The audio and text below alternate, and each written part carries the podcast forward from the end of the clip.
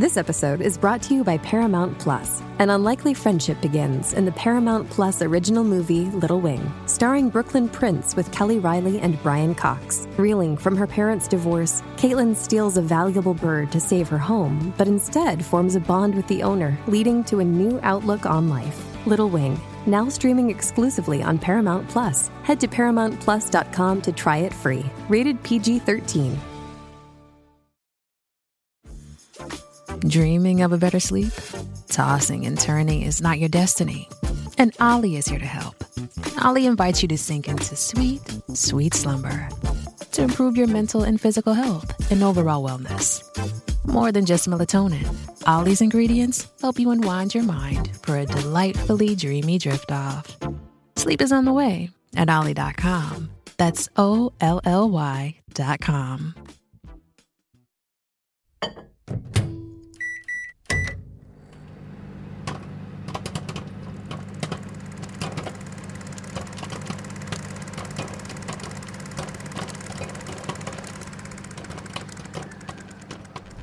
Welcome to Popcorn Psychology, the podcast where we watch blockbuster movies and psychoanalyze them. My name is Brittany Brownfield, and I'm a child therapist, and I'm joined by. Ben Stover, individual therapist. Hannah Espinoza, marriage and family therapist. We are all licensed clinical professional counselors, also known as therapists, who practice out of Chicago. Even though we are licensed mental health professionals, this podcast is purely for entertainment purposes and to fulfill our love of dissecting pop culture in all forms. Please remember that even though we are all licensed therapists, we aren't your therapist. If you are struggling with mental health symptoms, please find a local mental health provider. So today we are finally going to be wrapping up our um, episodes on the Hunger Games. We're talking about uh, Mockingjay Part One and Two in one go today. So everybody, buckle up because we're going to be talking about drama, drama, drama, drama, drama. And I know we talk about it a lot, and unfortunately, within the Hunger Games, it's a bit unavoidable. Um, so, just in case you are listening to this episode cold and haven't listened to our other ones or haven't watched a single Hunger Games movie, I'll give a brief synopsis of um, Mockingjay 1 and Mockingjay 2. So, basically, Katniss Everdeen, our main character, is being used as sort of propaganda by District 13 in the military sense to kind of rise up all the districts against the Capitol. Um, while this is going on, she also is dealing with Peeta kind of coming back. Peeta has been taken by the Capitol and he's been brainwashed. And so in this episode, we're going to be talking about sort of the ongoing trauma that we see for the Katniss, um, Finnick, who else? Johanna. Who else we right?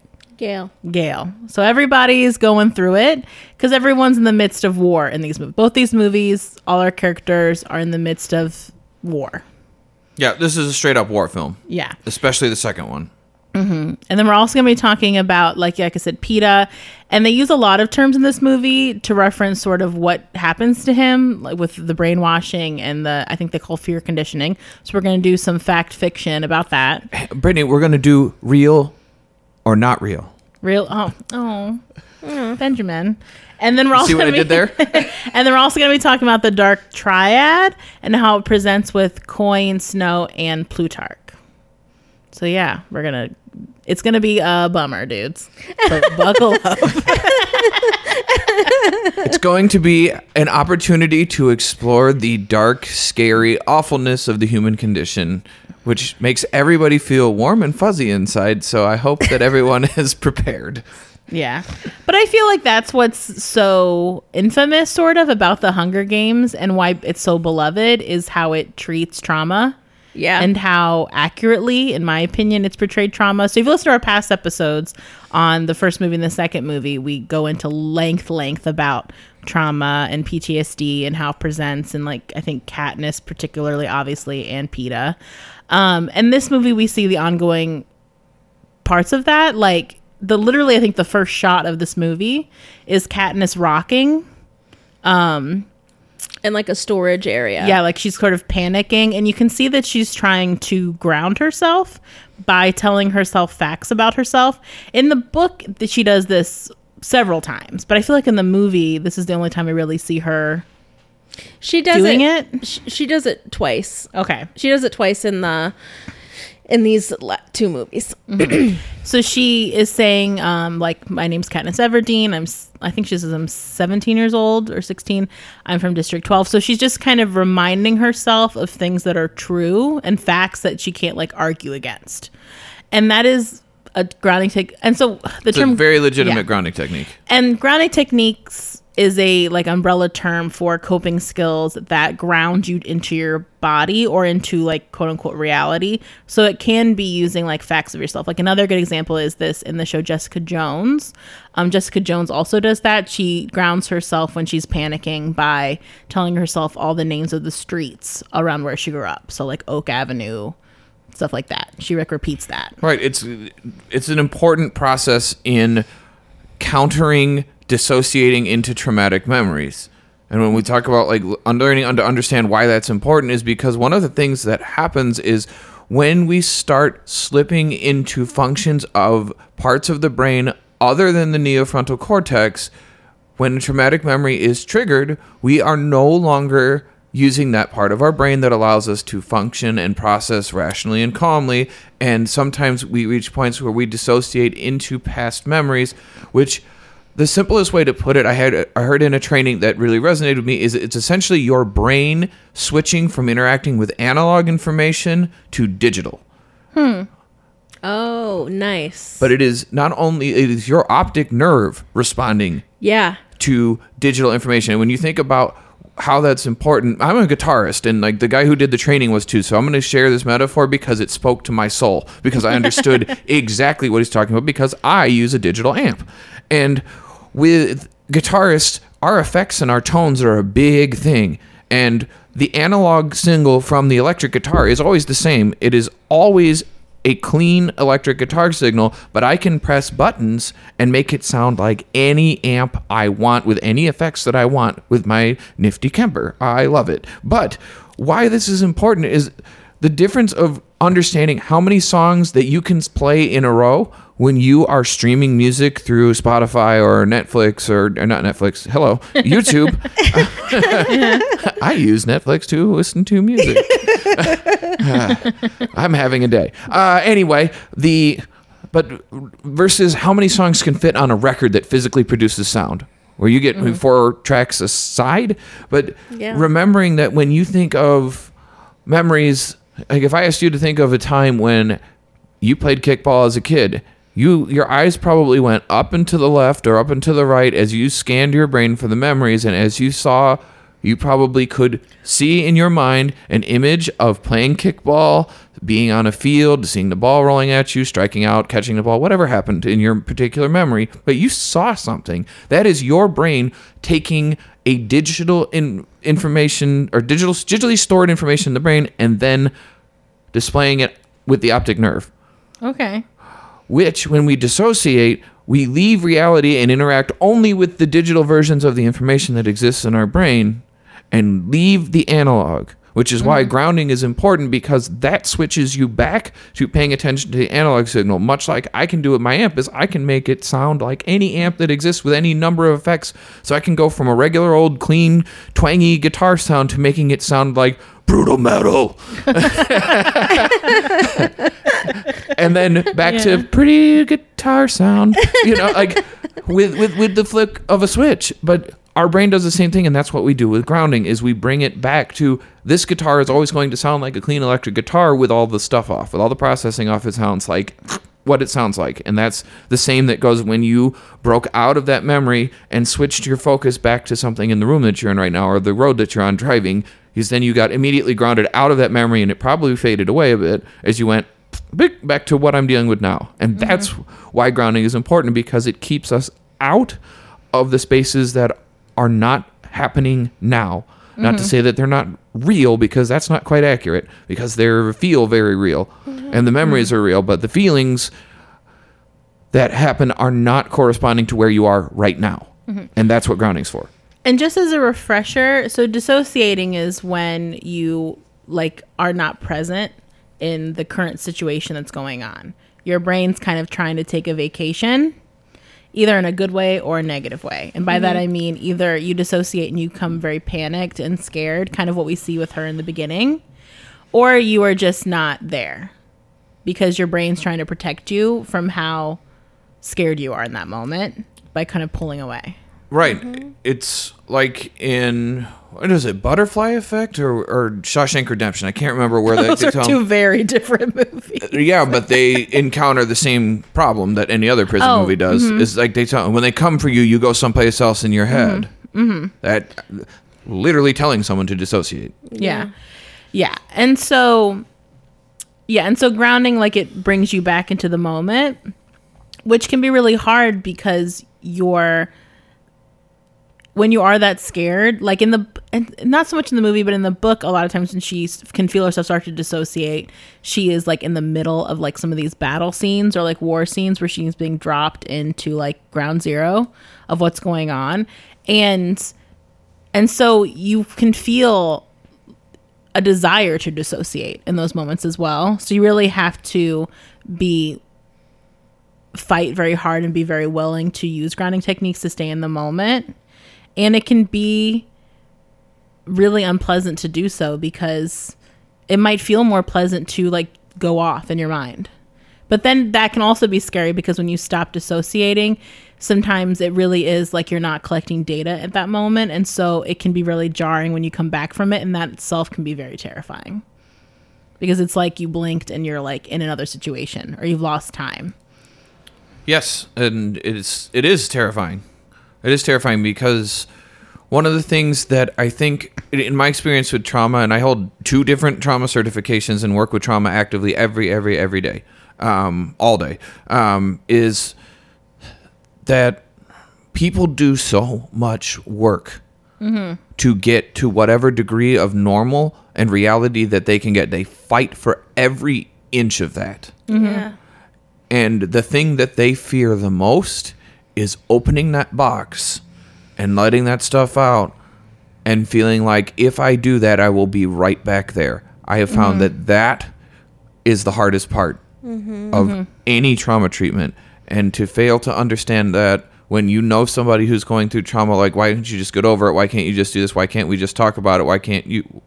That's why, is because they're terrified they will dissociate into it and lose all sense of safety that they gain from doing all of the things to ground themselves into current reality that they do that's a struggle every day.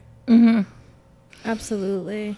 Absolutely. And I feel like I feel like one of the other things that uh, I feel like has just been coming up in, in general in my work with um, clients right now is also trying to trying to help bring awareness to someone who is dissociating.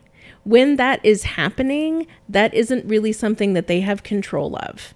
Um, in in terms of being triggered, being in survival mode, if it's something that has, if you have a long trauma history, it's something that also comes on quickly. Sometimes people can have awareness that it's happening, and sometimes people can't have awareness of where it's happening, and that is a lot of times based on where you are in your healing process. For sure. Um, and so just being aware to that and remembering that when people are having these experiences, um, uh, when people are having these experiences from experiencing a lot of trauma in their life, it isn't necessarily something that they have control over always. For sure. And just making sure that that is something that we are just like I just want to touch on it. Like I- I'm not going to talk about it a lot, but it's just one of those things that I feel like people don't understand that piece of it. I think a lot of times there's this idea that well just don't think about it or like just don't do this or like you just need to calm down and it's like that's not how this works.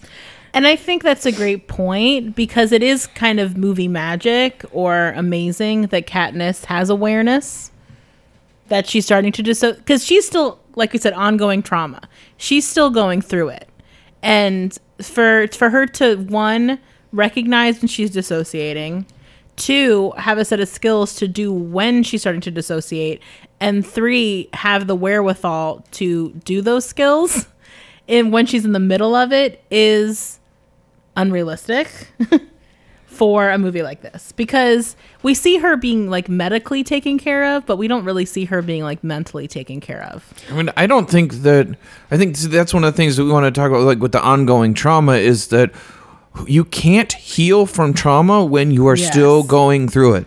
Yes. Yes. So also just like side note, we are all currently still experiencing a prolonged collective trauma. There are things that we cannot do while that is happening. Healing other traumas is a part of that.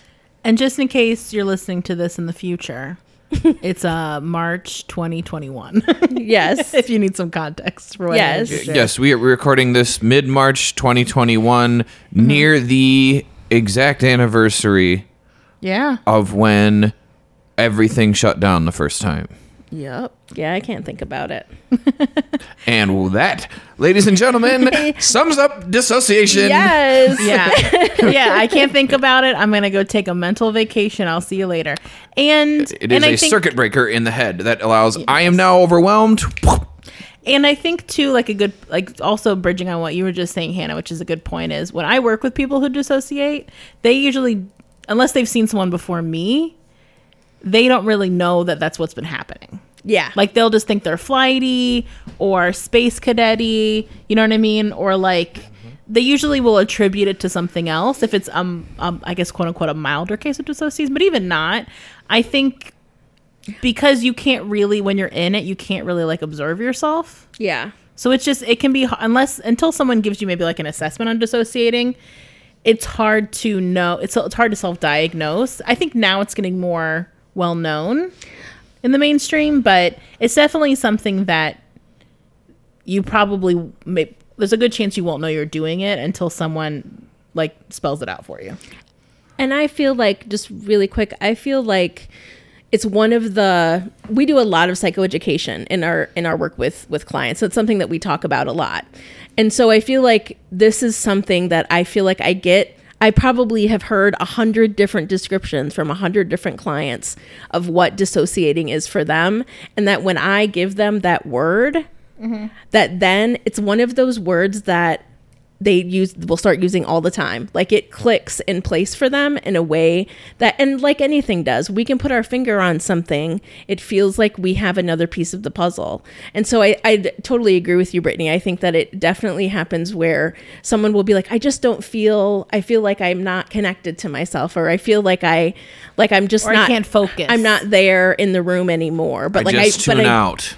Yeah, I don't know where, but I don't know where I go. And sometimes I can't remember what happened. And so it's one of those things of, again, what Ben was talking about is we can't input data while we're having that experience because our brain is taking care of us in a different way.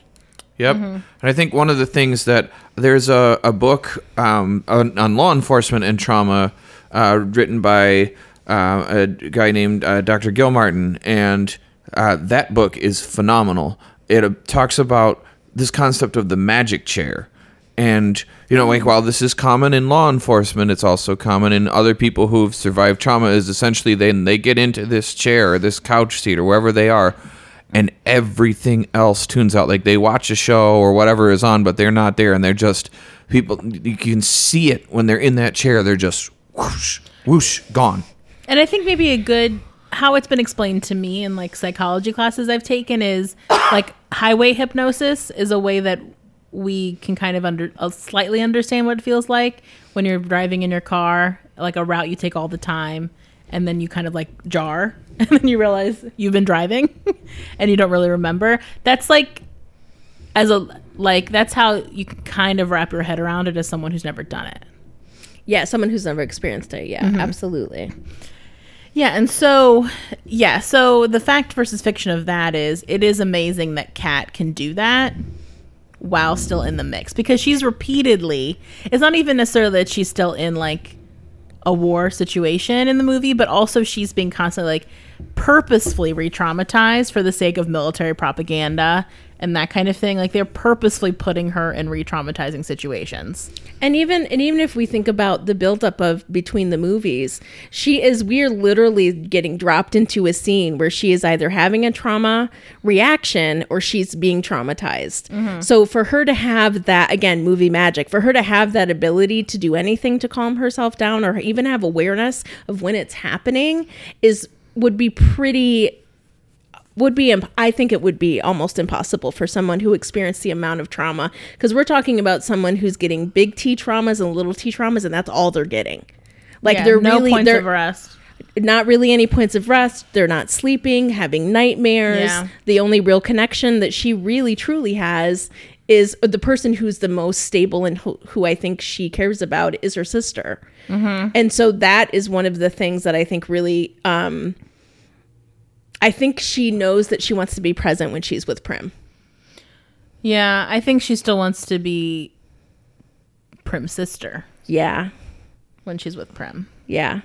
Absolutely. Well, she doesn't want to be the Mockingjay at those times, and I Yeah. think Katniss and other people who get dropped into combat, we have different modes that we are capable of, and once you engage that fight or flight system, that sympathetic nervous system kicks on, it will take over. Mm-hmm. And you will respond to your training. You will respond to the things that you need to do. I think what's interesting about this and where the movie magic comes in, where I'm especially like kind of on board with you here, Hannah, is that people can survive extraordinary situations. There are people who mm-hmm. serve multiple tours in combat and are very resilient. But the thing that's missing from this movie that I feel like does not get glossed over is that those people have training. That's what I was about to training, say, yes. training, and more training, briefings, pre-desensitization sessions to what they're going to see. They, they call it pre-deployment training. And sometimes with that, as awful as it is, is they are shown slides and films of what they're going to see when mm-hmm. they go to war. So that when they see it, it's not that thing that we see like that first time Katniss encounters war when they're in the uh, I don't remember which district it is what they're in when they go to that hospital and that first Yeah. explosion that she encounters and you see where even though she's been in the games and she's dealt with with deadly combat before that being in war with the the loudness of the explosions and the mass destruction and death and smells and everything that hits soldiers that go to war are trained on this and while nothing can prepare you for what you're going to see fully at least having some kind of desensitization pre-started to that is something we greatly see missing the district 13 folks are probably going Sure. through this because they are straight up military Yeah. so the chances that they have mechanisms for this is high but we see the way Katniss is responding to things and dealing with things probably not that realistic because she's I mean she has experience now so you know maybe but Yeah. the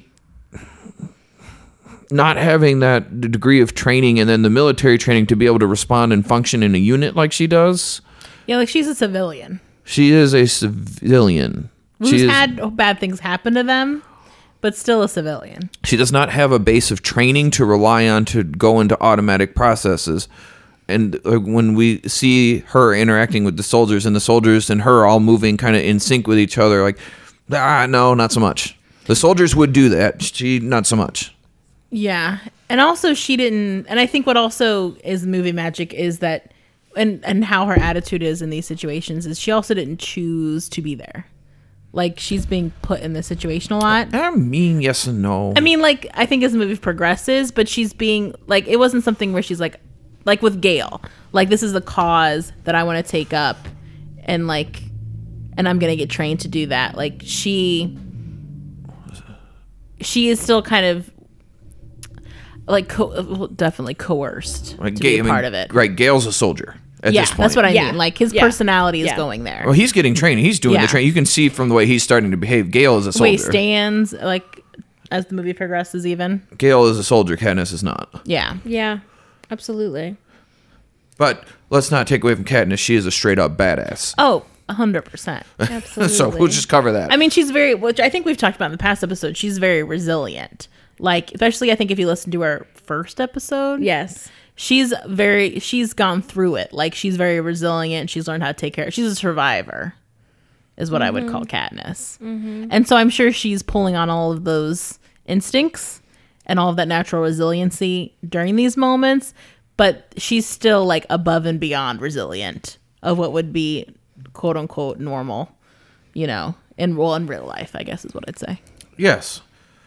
So we see in this movie a lot of responses for her to be dealing with this ongoing trauma. Mm-hmm. We see over and over, like we talked about, we see a couple different things that are we see her dealing with flashbacks, mm-hmm. with nightmares, mm-hmm. with dissociation, mm-hmm. with full on shutdowns. Yeah. And we also see different times where she responds with resilience. What, do, Yes. what do we see from the other characters? Well, Finnick is, I think, like the second character sort of reintroduced in this movie. If I'm mm-hmm. remembering correctly, because he's in the med bay with her post the quarter quell. Yes. And he is, he's also kind of He looks like zoned. Yeah, he looks like someone who is dissociating in the first scene where he's sitting on the hospital bed and he's like kind of looking off. He's talking to Yeah. Katniss, but he's kind of looking off. It yeah, go ahead, sorry. oh, no, you're fine. No, like you're saying perfectly right on track. It's the thousand yard stare. Yes. And he's kind of actively processing out loud. So he's talking to Katniss, but he might have been able, he might have said that to anybody. Mm-hmm. Because it's almost like he was talking to himself. Like, I didn't save them. I could have. I froze. I meant to do this and I didn't. And so he's kind of actively processing what just happened. And also, I would wonder too a little bit of like survivor's guilt of mm-hmm. like I should have done this, I should have done that because he is a victor, you know what I mean? And that's part of it as well is that he's he's been living as a victor for a lot longer than Katniss.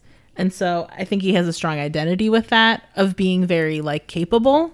And also he's taking care of a lot of people like Annie and and also like Magda just died. Like he's his identity is being really torn apart in that moment too, on top of being severely traumatized. Absolutely. I feel like he I feel like one of the responses that we see besides him dissociating, I don't really feel like we see him necessarily using any grounding techniques. The knots. Oh, the knots. Yeah, he's. Oh, You I see, forgot. Not in those scenes. Later in the movie, he's sitting next to Katniss, I think, and he's actively doing knots, like all the because he's from a fishing district, um, and so he's doing a, some complicated knot for no reason. It's just like a loose piece of rope. It's not like attached to anything or serving any function. So that that I felt that seemed to me like a little nod that he's doing a, a grounding technique in that moment. And he would be well. And don't forget that, that Finnick is from a fishing That's what, yeah. district, and knots are a tremendous Yeah. part of sailing. And it's something he's probably done a thousand times that he Mm-hmm. feels very competent in, that probably feels very attached to the things that bring him comfort, like home and all those kind of things. And and it's something when it's repetitive, so he can do it a lot and not really have to think about it. Because a lot of grounding techniques, we talked about like the naming things, but grounding can be really physical, like literally like ground you to your body. And so it can be like using your senses like five, four, three, two, one. I never get this right, but it's like five things you can see, four things you can hear, It doesn't matter which three ones. things. Yeah, you just go three things you can like smell, two things you can taste, one thing you can touch, whatever. And so Right.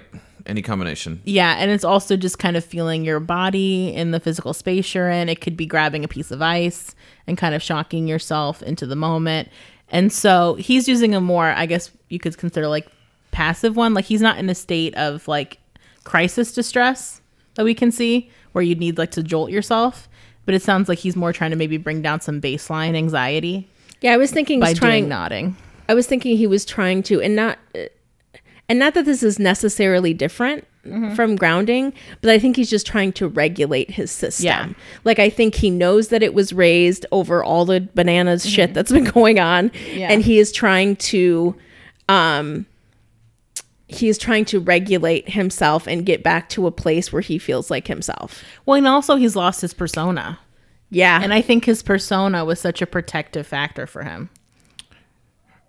Maybe not in the Dep- best way. It kept him from depending on- maybe, but I mean, may, yeah, it depends on. you could argue against or for that. I I would argue against with Okay. Finnick because Finnick is always playing the deeper game. yeah, That's true. Like That's it's true. it's not so much that it's his it's his persona, it's his power.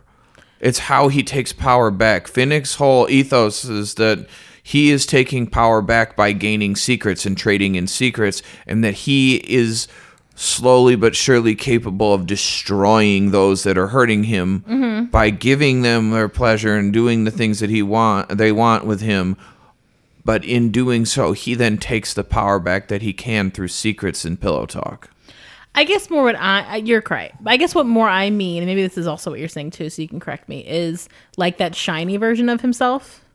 That one that's very like, ooh, ooh, I know I'm hot, and I'm giving like people, I'm eating sugar cubes, and I'm like, Yeah, when that- we so when I what you're talking about, Brittany, is when we meet Finnick for the Yeah. first time, is when he comes up to Katniss. He's kind of flirting with Yeah. her. He's like he looks like he's like glowing. Like he looks. Mm-hmm. Um, they really yeah, did something to make him look really stand out in terms of how attractive he is, and I feel like I feel like I know what you mean in terms of it being a role that he is comfortable in. yeah, that can kind of help him escape. Exactly. Yeah. Be, and at the same time, I don't think that's him. Yeah, I, agree. I don't either. I think that that version is Finnick's Bruce Wayne, and actual Finnick is Batman. Fuck's Benjamin, sake. Benjamin, how You got to do a whole episode about it. Like, fuck. Okay. I, I know. You, I am I wrong? Fucking Bruce Wayne. I refuse. Am I wrong? You could have said Clark Kent. No. Clark Kent is his like part of how he views his actual self. Okay, we're not. I'm not. Yeah, we're not talking about not Bru- Bruce down this rabbit Wayne. not Bruce Wayne is becomes hole. the I mask for Batman. You know it's true. You know it's true. Think about think about Batman Begins when he's like with the models swimming in the. Yeah, and he sucks. yeah, and that- that's yeah. not how he is. That's the mask that he puts on to be the playboy that people play. Wayne Finnick is the same. personality. Finnick is the same. the actual Finnick we don't see until later when he truly reveals himself in the arena. Why? And also, but I also think that he is his truest self when he's with Annie. I mean, we don't have to get on a whole thing with about Finnick, but Well, yeah. I, yeah, absolutely. Yeah. Absolutely. And also, I guess what we also left out is I think doesn't he say in the beginning that they have Annie too? yeah. Which They is do why have- he's That's- truly like They've always out. had Annie. That's what he said to her in that scene that we've Yeah. been talking about. He says that to her. Yeah, they, took have Annie. too. Yeah, um, and kind of I think to feel connected to Katniss in terms of misery. And I feel like one of the things that he, part of what we see him do is re, is kind of just drop all of the expectations that anything is going to be okay and really just wanting to not be in pain anymore. So Yeah. when he makes the statement of I wish that I was dead and I wish they were all dead too because just the existence that he has had is just so unbelievably painful that mm-hmm. that is something that brings a sense of hope that it that he won't feel in pain mm-hmm. anymore and that and that also that they the Capitol won't be able to use mm-hmm. his pain against him by using by torturing the person that he loves mm-hmm. no, it's the. I mean, it's it's a good example of why people can be driven to choose suicide. You know, is it's an escape. It's kind of the way that I think I've said this before in the podcast, but the way like David Foster Wallace talked about it, who he also died by suicide eventually, is um, it's like if you're in a burning building and you choose to jump out the window, like people don't think about the fact that the staying feels just as dangerous as the leaving yeah in terms of suicide. yeah Well, that's where they cross the line, right? Is Mm-hmm. when when one the staying feels more dangerous, right? Yeah. Like you feel like the jumping out the window because he was talking about how on 9/11 people jumped out the window and they were like why would they do that because it's certain death and it's like but it was also a worse death behind them in the building. Right. Right. Exactly that. Mm-hmm. It's dark, dude. It I told you this episode's gonna be a bummer, y'all. yeah i can't think of any um, I can't necessarily think of anything else um, about Finnick right now. I feel like the next person that we and we've definitely talked about um, her before is Johanna. Um, in terms of so she has been tortured with Peeta Yes. the whole time that Basically all of part 1 of Mockingjay. Yeah. Yeah, absolutely. So she has been just and like we and we talked about her before. I think we Yeah. talked about her in the second um when we did the second episode about how kind of abrasive she is and how she kind of creates again creates this persona so that she doesn't have to connect to anyone because she doesn't want to she doesn't want to have to be in pain by them being able to hurt someone that she loves. Right now, she uses her persona as a thing. She's different than Finnick. Like Finnick has Yeah. his, but Yes. his is a mask, and hers That's different. is a defense is a true like defense mechanism all the time. Right, because he's manipulating. He's not Yeah. putting that up to keep you Yeah. away from him. He's putting that up mm-hmm. so he can get close to you and manipulate you. Yeah. Mm-hmm. She is totally different. Mm-hmm. Right. And, and yeah, and I think we talked about too how she uses like her personality to kind of control by being like the angry person first and being Yeah. kind of the outrageous person first to kind of like almost like the alpha dog like pissing all around the, the room. Yeah. Like she does that. And so in this movie she still has that she still operates from a place of anger. Like she's so emaciated when we see her and I think the first thing she does is she's like ripping out, if I remember correctly, she's like ripping out all of her Cords. cords and IVs and stuff. And the first thing she says, I think, to Katniss is, "Everybody's taking care of you. Everybody's taking care of you, and nobody's taking care of us because you're the Mockingjay, and we're all basically nothing." Yep.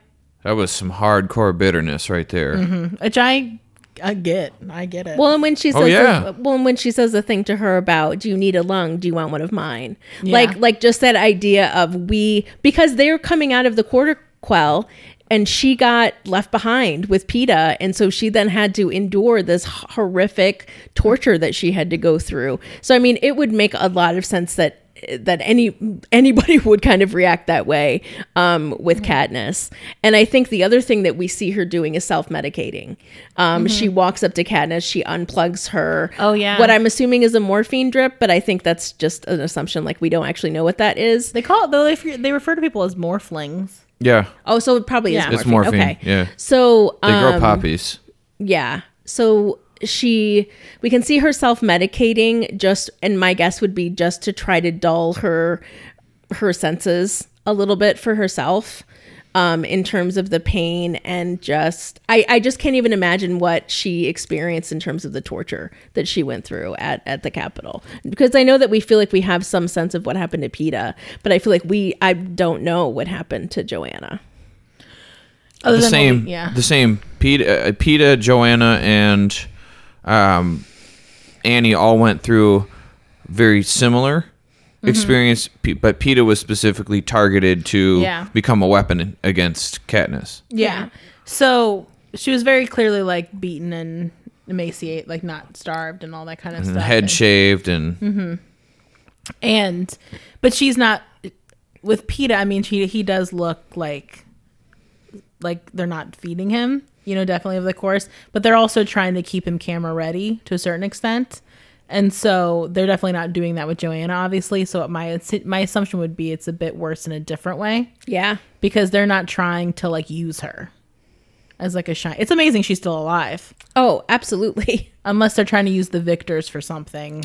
I assume that they were using Johanna and Annie against Peeta and torturing Oh. them to, to torture him because you could say they could hear each other. So Mm-hmm. to deepen the psychological torture of him, knowing that they're taking them and torturing them would be one of the ways to inflict further damage on him by hurting his friends. Mm-hmm. Which is fucked up. For sure.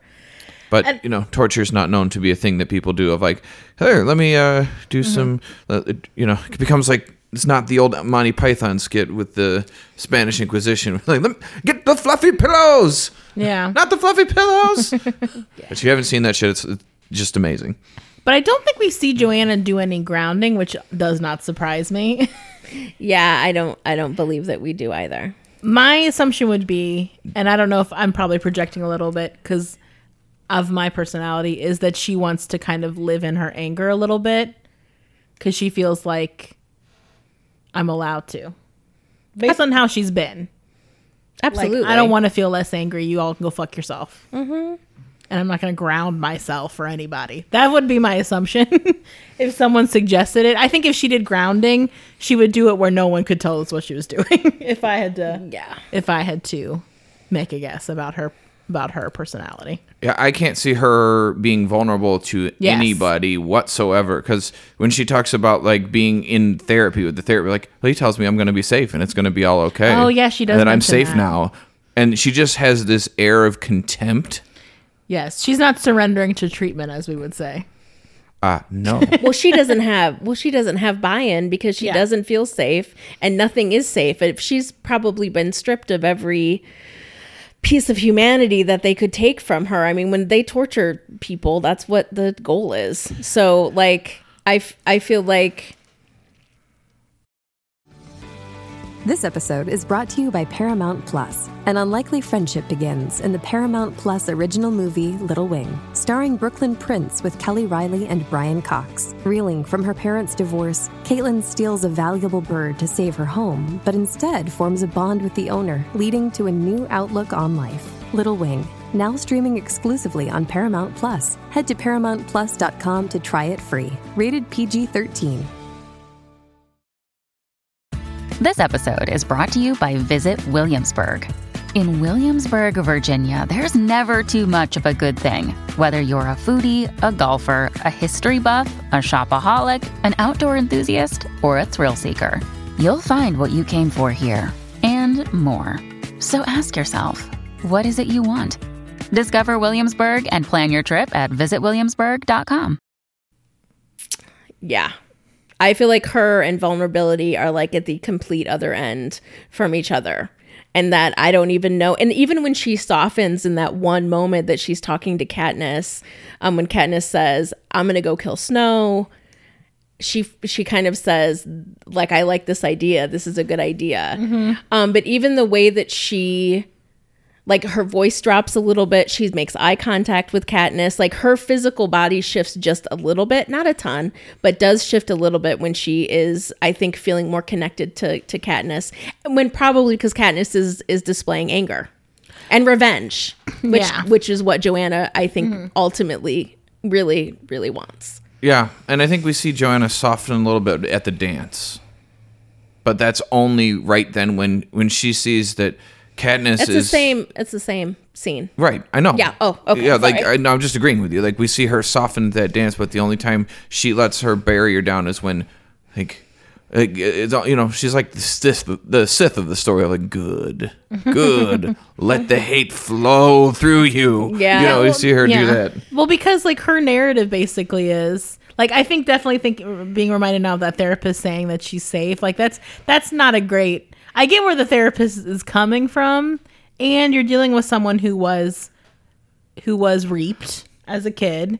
Then, even though she survived that and did that correctly, quote unquote correctly, she was reaped again for the quarter quell. She tried to do the right thing and be part of the group to like survive the quarter quell and then she got sort of reaped again by the Capitol and taken up and deprioritized and told that she was not important and then made unsafe again so like i don't know what that we don't see her with that therapist but telling her she's safe is whack yeah like that's not a place like that's not ever and it's validating Yeah, it's completely invalidating because it's assuming that that's all you have to say. yeah It's like go fuck yourself. Like you can't tell me that I am going to be safe. You you don't know that. You don't know anything. Yeah, like I've been unsafe over and over and over again. I've done it all right, and I still was made unsafe. Like I've been playing, I've been trying to play this game as best I can, and still I'm being unsafe. Being, you know, been made unsafe. So like, fuck you, dude. Yeah. Like I think her energy, like that. Also, if you have a, if you have a, a client who's coming at you with that kind of energy, like. That's not how you meet them where they're at. Yes. yes, exactly. Exactly. She would have to feel that would just take uh, working with Johanna would be very much like a long term we're just mm-hmm. going to shoot the shit for like a year maybe. if she even comes back. Like, you know what I mean? Like where it very much is mm-hmm. her getting like letting her in a little bit so that she can cuz I think that's part of what that's part of what I think has worked for her is finding different ways to get in with different people. Mm-hmm. So like as a therapist, I think it would make a lot of sense to kind of open to open a little bit to help her feel like she has a little bit of control so that she can maybe try for 2 seconds to be vulnerable about one tiny thing. Again, after like a year. she might do better with like group therapy than individual. No. Like, No. No, and well, Hell I gue- no. Well, I guess No. this is what no, this is what I mean by that. Okay, I'm sorry. Is she's more she can when she feels like she's can be somewhat related to with like Katniss. She can be a little bit more engaged. I guess she'd she, I think she'd feel like maybe it's more like people her on substance use, like talking to someone who's been through it as well. Do you know what I mean? I think with a with a with a debriefing kind of model or some kind Yeah. Mm-hmm. of thing, like maybe. But if we're talking about like straight, like that kind of thing, like maybe Like all the victors together in a circle. it would have to be that. That's what I mean. like but like but, like i just like had this image of like her in a group and that version of her that we get that would take That's off all her fucking That's clothes That's and true. dominate and piss on the floor like a cat like not that she would piss on the floor but i wouldn't put it past you know her what I mean? like Yeah. th- that like i'm what are you gonna do about it Yeah. version of her would dominate in a I guess, situation like that I guess what i think um, more I mean is that she needs to be relating to someone that she believes has has any concept of what she's been through. that i agree with Yeah. Like absolutely. like, like if she was absolutely. a vet, if she was like a military vet, like seeing someone who is was also a vet. Yeah. Or like in substance use recovery, a lot of times counselors are also recovering addicts, Mm-hmm. which does help that buy-in. Um, within that therapy, when people, because people, a lot of people in recovery can be resistant because they can feel like they're in recovery because they have to be in recovery, not because they want to be in recovery, which I think is why that model is used a lot. Um, so I think she would be more like a peer model if and when she ever went to therapy. Who knows? She would. It would have to be a peer. I don't Yeah. even think like a, uh, a a therapist assigning to her if that therapist hadn't been through anything would probably even be helpful for it. And this is something they do in the military and definitely in police forces. Is they have a thing called peer support, and um, the the thing about that is that it's they're not therapists. They're other officers who they they are given training. I went through the training. It's uh, I'm not a police officer, but I did go through the training. It's uh, a 40 hour training where they are taught about how to talk to people, how to make things accessible. Go through essentially like the clinical interviewing class that we go through, but Okay. in an accelerated fashion. Um, and given that, and I think that she would thrive in a model like that with one of her peers, someone like Finnick would be great at it. But Yeah. Yeah. because he basically does it. Like you want to talk about like what a peer support model looks like, Finnick is it. Yeah. And I Mm-hmm. think that he would be perfect. That she would talk to someone like that and other people in a setting like that. Mm-hmm. That would that group would work. Yeah. And just as a kind of a little bit of a side note, peer support is used in a lot of different settings and has and is can be very is often very clinically ap- appropriate in situations like this. Like when we um, we all worked at the same um, mental health uh, agency, and peer support was a big part of that. And I think that that also it was a different relationship with the clients but that it did seem to again having somebody who has any idea of what you've been through just makes it just takes the level down just a little bit in terms of this person might actually be able to grasp what the fuck I'm talking about. It just it, and also it it it it robs you of the of the barrier of well they just don't get it so I don't have to listen to them Yeah. or it, Yeah, it, yeah. it strips away your ability to to put that up as a barrier Yeah. Absolutely. and then they sometimes can see more through like what you're talking about And have the buy-in. yeah and so moving then to Gale very different he's the only one we're talking about who hasn't been through the Hunger Games He has not. Mm-hmm. And so his story is slightly differently in that he more all these char- the characters talked about so far have been sort of f- coerced, forced to be part of this stuff. And Gale, though he obviously is also kind of put in that position because District 12 is bombed and all that kind of stuff, he also has he more autonomously chooses to join ranks and and and you can kind of see that in his presentation throughout the movie like the way he holds himself like he slowly becomes more radicalized i guess for lack of a better word as the mm-hmm. movie progresses because he has autonomously chosen to become part of the resistance i guess Yeah, he has. I mean, and he he endured so much, but he was also left out of their little group yeah because he was always on the outside of it because he wasn't a victor. He Yeah. was just adjacent, and then for him to find an identity in people that have similar beliefs, wants, agendas that he does of let's take them down, take them all down, fuck them all, kill them all. Yeah. It's a way to regain power. Absolutely, it is. I mm-hmm. mean, he was whipped in the square. He watched his entire district be bombed. He mm-hmm. has done so much, but he needs a community that understands that, and he becomes a warfighter. Yeah. And not only a warfighter, a leader. Yeah, pretty quickly. Well, I mean, the, the rank of captain is not. So it's the third rank of officers in army, and the any anywhere but the navy. Uh, in which case, captain is a, equivalent to a colonel, which is one rank away from a general. I like the way you said army because it makes me think of Buster from Arrested Development. And say, "Mom, I'm going to army" instead of the army. army is a. I'm, I have the day off from army today, mother. No one likes you.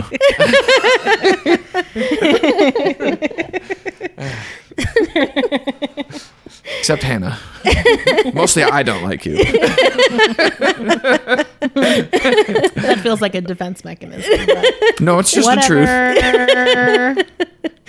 no, but you're right. Like Gale, yeah, trying to regain power. Like you're saying, that's a good point. Like he's been on the outside of it, and so, and I think he's also been trying so hard to relate to Katniss again. And he doesn't. That got taken doesn't. away from him. It's stripped Yeah. away from him. Yeah. And I think and I think even in this movie he's constantly trying to reestablish their connection. And I think what's really kind of heartbreaking is that they can't ever reestablish that because now she's been through something that he can't comprehend and no matter how much of this like war he gets involved in, it's never going to be the same. Cuz also their agendas are different. Not to get too much into their dynamic, but their agendas are different now. She's just trying to live and he's trying to rise up. He's trying to to find his place in the world. Yeah. and find something that, that like assigns meaning and restores that power to him, like but still gets him Katniss, mm-hmm. which is not on the table. yeah. She Yeah. like I don't know if anybody here has watched um, How I Met Your Mother, but like she has him on the hook so bad. There's a whole episode about that in like season five or six of How I Met Your Mother, where they just talk about like all the people that they have on their hook. That person you keep around that you're never going to date, but you never let go, on the hook. Yeah, yeah, I mean, I don't want to get into a whole sidebar discussion Yeah. of that. because I, I don't know think you two are to full on Team Peeta. I know. I no, and also I don't think she keeps him on the hook. I think that they are best friends, and I think she's trying to keep. She's trying. I mean, I think one of my favorite parts Yeah. of the book series and the movie series, and I remember talking about when I read it, was he, when he kisses her in the second movie, and she's like, "Bitch, I have got bigger fish to fry than whether I want to date you or the blonde kid over there." Like, refocus, dude. but that's not you- where she's at in this movie. She kisses him. yeah, But I so I thought you were gonna say the moment when he says to her, "I knew that you were gonna kiss me because I'm in pain, and because you want to try and help me with Yeah. that." And kind of how he's kind of pointing out how it doesn't feel genuine, and you can see the look on her face that I think in that moment she was she was trying to be genuine. I think she's trying so hard to feel. I think she's trying so hard to help with the pain that people are feeling yeah, and how intense it is. And I think that she realizes that there was a rift between her and him that's mm-hmm. just based on the fact that they were together. Like they were they were keeping their families alive together. Like that is Yeah. not something that you just walk away from. And I think you're absolutely right. I think Gale is very much trying to find a way to get back to Katniss. And maybe and in some instances which we also hear from families when there's a traumatic uh, experience is that they want them to be who they were yeah. before the trauma. And I Yeah. don't, and Gale doesn't necessarily give that impression at all, but I do think that he is trying, very much is trying to figure out how to line up with her in a way that feels like it used to. Well, I mean, throughout the movies, they try to reconnect via like hunting, being outside, Yeah. that kind of thing. And Yeah. as we see, like in the second movie, like she's not that person anymore. I think she tries to be at least like his friend again, Yeah. and maybe his girlfriend if she can like get it up for that. And it's just not the time.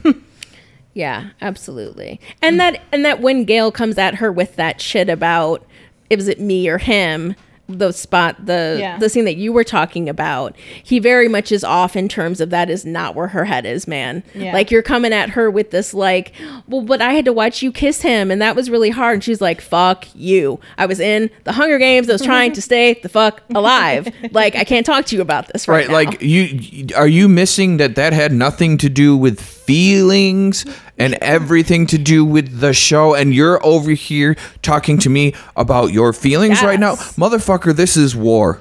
They would definitely be two people that if they came to couples therapy, I think Hannah, you would say, I think you guys need to do individual work and then come back to couples therapy. I think that would be a one where you sit down with both of them go like are we a couple right now? yeah Yeah.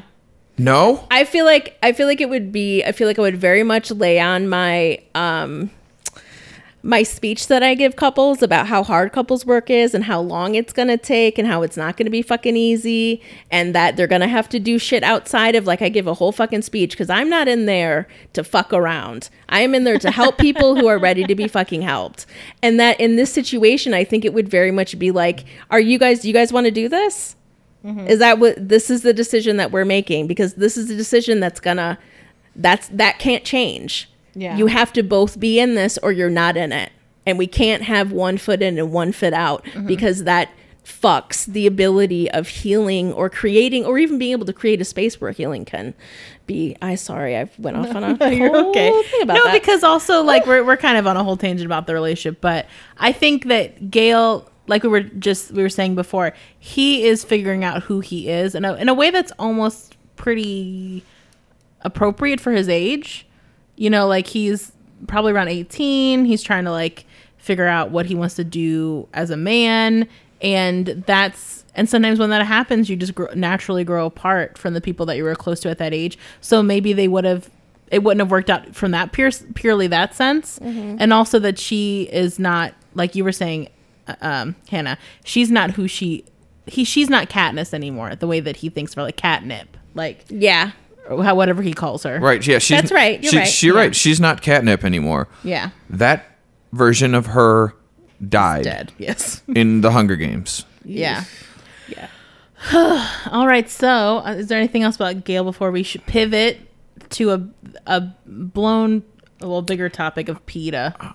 I mean, I think the last thing that we need to cover with with Gale real quick is mm-hmm. that hard shift away from him, where we see him accept that he's never going to have her when Yeah. he realizes that it was his plan, his design. It was very much a Sun Tzu Art of War kind of design of having a bomb that goes off Yeah. and then blows up again with a delayed explosion, just enough time to draw them in closer. Mm. That it was his weapon Yeah. that killed her sister. Yeah. Which I mean, I can talk about this in final thoughts, but I feel like that was not necessary. What, killing Prim? Yeah, and just that It's- that that had to be the plot device that makes her choose Peeta, definitively. Yeah, because he doesn't have they in the movie they very much make it seem like he had a lot more to do with that plan than he did. Like he brought that up as an option like in the second movie or in part 1 about how that might be something that they could do, but he didn't make the decision that that's what they were going to do when they were coming to fight the Capitol. No, Like- he didn't, but him and Beetee must have presented that idea to Coin. I mean they were all yeah, they were talking about it, but I just feel like they Coin wasn't there. I just feel like they make it seem like he was definitively did that, and they don't do that in the book. No, I mean, it, he, it says, he, he says he doesn't know. But, mm-hmm. you know, Yeah. the under the subtext was like, you were part of this plan and you fucking knew. Yeah.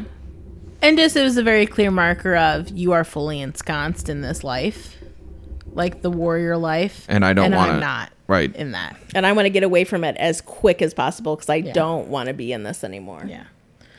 Yeah.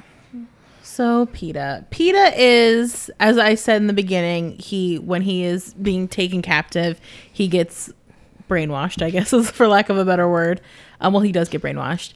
And brainwashed to believe that Katniss is um, an evil person, the villain of the story. Um, and so he has the most like outside of what we've already talked about, he is the most physical presentation of like what we've already talked about so far, like dissociating. You very clearly see him do that in the movie. Like he shuts down, like he's like truly like will be sitting there and like not in, like not engaging in the world around him. he he's very very traumatized and Peeta was put through that brainwashing which was such an intense experience that is so different than what anybody else was because Peeta was the only one who was made to be the kryptonite for Katniss. That Snow knew that the only way to get to her was to get to him. Or Prim, but he couldn't get to Prim. And they actually use the word dissociative state when they're talking about Peeta. They use the word, uh, is it Beetee? I think it is. Jeffrey Wright's character.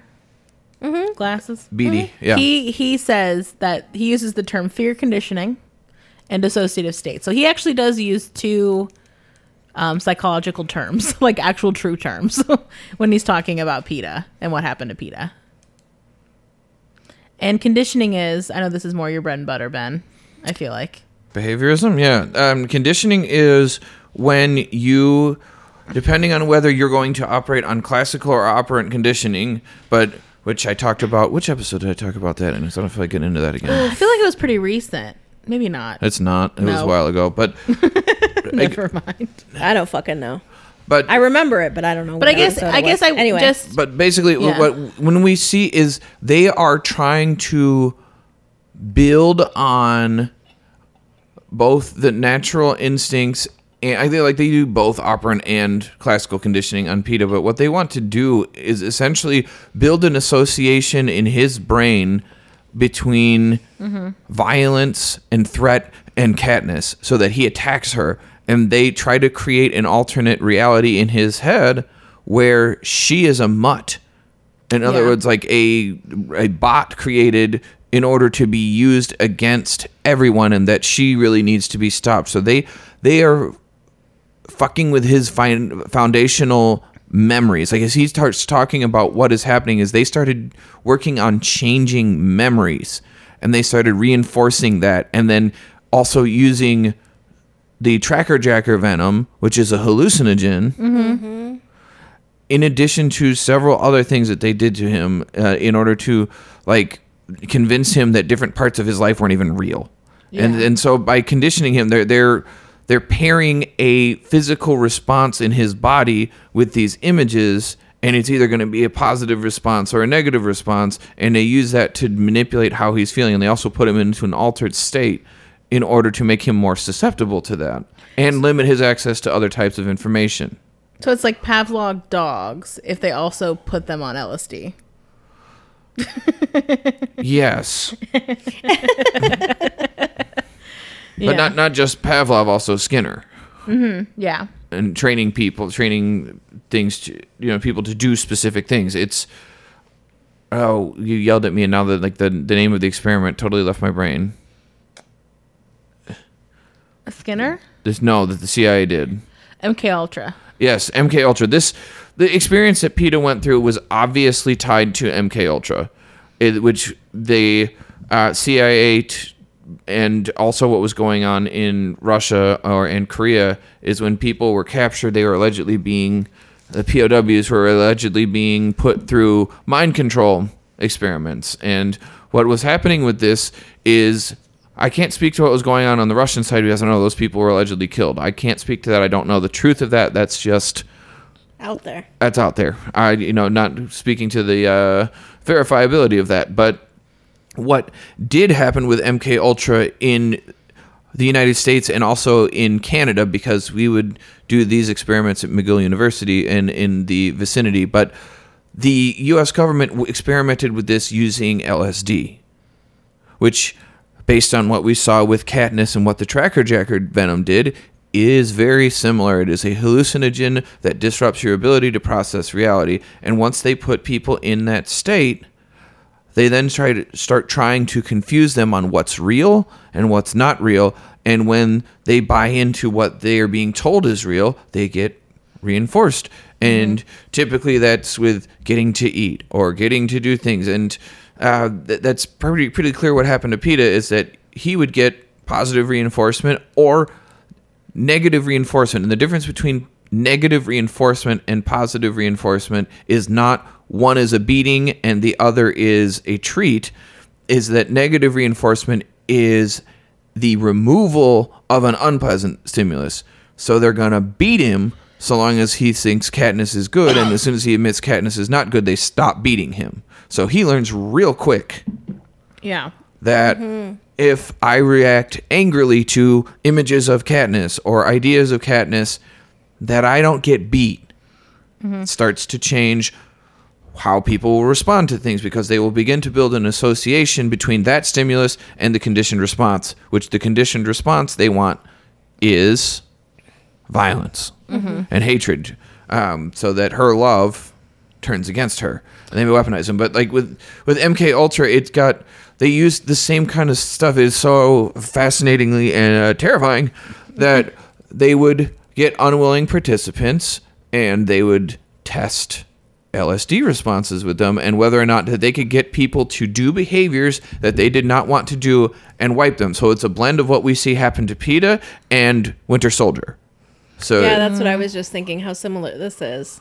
Thinking about the processes in terms of reshaping what they're seeing um, and changing their memories and trying to kind of zap zap the truth out of their heads.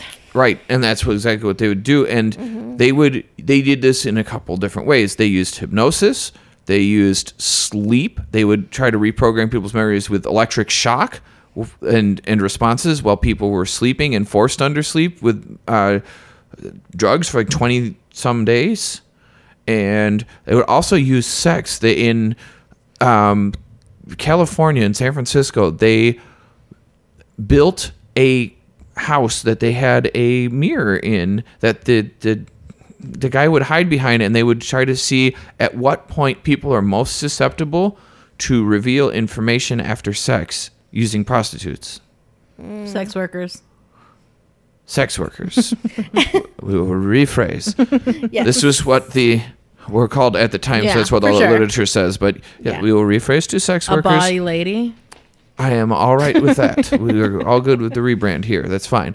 Uh, but that they would incorporate sex workers and LSD into seeing when they could manipulate people's thoughts, and it just it there's so much of those themes that are drawn into Peeta that you have to wonder like what all was he put through. Well, because he looks like shit. He looks like he looks like he's probably been sleep deprived.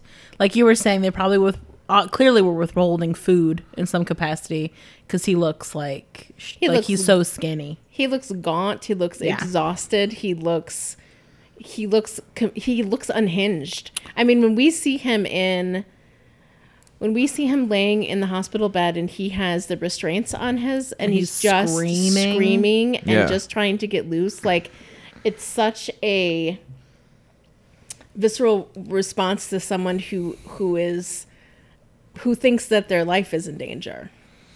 Yeah. It is, and it's such a, and that's what the, the response is. Like we see them start to pair this response that exists naturally within the body, which is to have terror, to have anger, to have fight, to fight, to kill things that are a threat, and they start pairing that with Katniss, Yeah. Mm-hmm. and they work on him really hard by putting him in dissociative states, planned dissociative states, delusionary states, and they make him question what is real and what is not real. And then when you start pairing that with well, you don't get food, you don't get that. You put people into such a state of biological dysregulation, dysfunction. I'm mm-hmm. sure they sleep deprived him Oh yeah. and put him like there is so much behavioral response where they are trying to pair a conditioned response to a natural stimulus and the reverse where they get a natural response to a conditioned stimulus mm-hmm. which is the difference between operant and classical conditioning and it's terrifying what happens to him And you can see, like you were saying, Hannah, like how genuinely scared he is. Like when he talks to Prim, he is panicking, and he's trying to help save her. Like he's like, "We are with a monster now. Like we need to get out of here." Right. Everything she says is a lie. And Yeah. then as you get something reinforced, the more times you hear a hmm. particular message, the more time, the more likely you are to buy it into it. Yeah. Regardless of how many times the like the repetition bias is what that's called. So every time Snow is telling him mm-hmm. Katniss is evil, Katniss is evil, he's likely sticking to very short, very simple, and very clear messages. Mm-hmm. Mm-hmm. Mm-hmm. And we just saw that happen to our country. and we start hearing people repeat bullshit. You're talking about Q? I am QAnon? absolutely talking about QAnon, Yeah. Oof, Magoo. where you see these clear bananas ass ideas, but they continue to get recycled Yeah. over and over and over again. And they're simple. You can latch onto them. You can hear them. And then all of a sudden, because you keep hearing it, your brain starts wondering, well, maybe is that true? Especially when you get put into some kind of fucked up state by substances. Well, and also like I think it's a it's making me think of people I've worked with who have like who had abusive childhoods. Like when you're when you are when your livelihood, and by that I mean like the person who is literally feeding you and keeping you clothed, like is telling you a certain narrative, even if part of you thinks like that can't be true. You know, it, you start believing it because they're shaping a story for you, and to defy that story puts you into harm. Yes. Ah, shaping. Shaping is a good word. Good because Yeah. Like, sorry, I feel like a little disjointed here because like getting into a whole conversation about what behaviorism is is a lot. Um, but like, It's literally a whole school of thought, y'all. it's a whole school of thought, and it's it's used pretty actively for people that aren't able to communicate well. It's used. There's a whole school of it called applied behavior analysis that they use in to work with people who are nonverbal, and um, it has its place in the world. I don't know enough about it to say whether I agree with it, disagree with it, but what we do know exclusively is that it works. And it's like similar to the way that we train animals. Your your dog likes you because you feed it mm-hmm. and you pet it and you take care of its needs. It's mm-hmm. not because that they're just inherently friendly. I mean, dogs have been bred to have that, but it's also because we take care of their needs and dogs respond to training. They start realizing that if I stop peeing in the house, I get to eat treats and get pets. Mm-hmm. I'm going to stop peeing in the house. And that's why that the the adage of like treating them and having a puppy party outside when they pee outside versus the old adage of whipping them and beating them with a newspaper. Mm-hmm. Because one teaches them ah i'm supposed to pee here. Mm-hmm. Got it. And the other he teaches them i'm not supposed to pee ever. Mm. Yeah. which mm-hmm. is impossible. And then anxiety starts because they're gonna pee. And then they hide and they get scared and they pee and then they, they try to slink away from it and it creates this state of distress depending on how we train. So people are animals. I, you know that this is an indisputable fact. We are trainable. So like this stuff we see with Peeta like some of the people ask and i've seen articles about it where like could this theoretically happen to Peeta? Or what Peeta happened could that theoretically happen? Mm-hmm. and the answer is indisputably maybe. Yeah.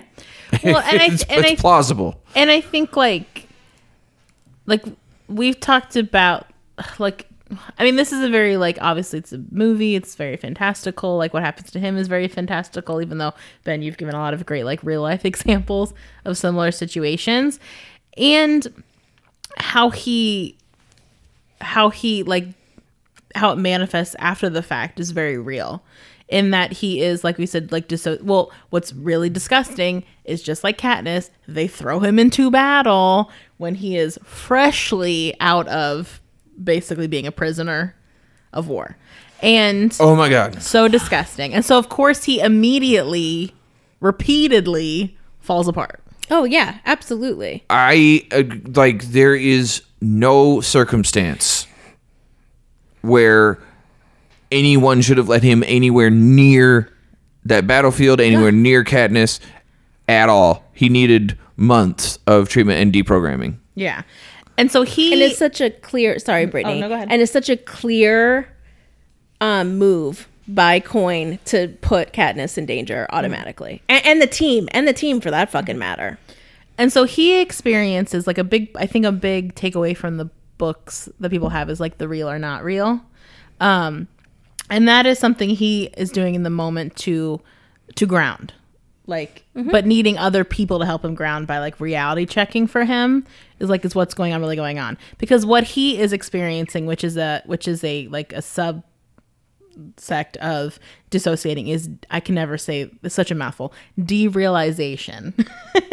Which is when you aren't like one of the criteria is, like your feeling of being alienated from or unfamiliar with your surroundings like the way that I hear it explained a, a lot in like the non-movie world is I feel like I'm in a movie, I feel like I'm in a dream, I feel like I don't like I look at things and they look weird, like they don't look real. Like I look at the trees and it looks like I'm on a movie set. As I think how is that's how I usually hear it from people I work with who have experienced it.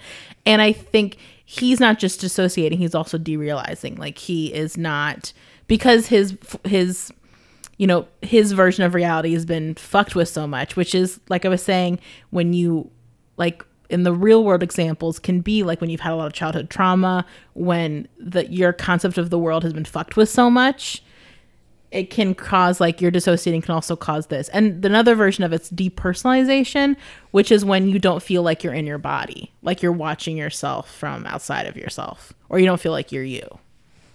So this can be two distinct subsects or like um, detailed versions of dissociating. And he's clearly, you know, obviously suffering from the derealization version.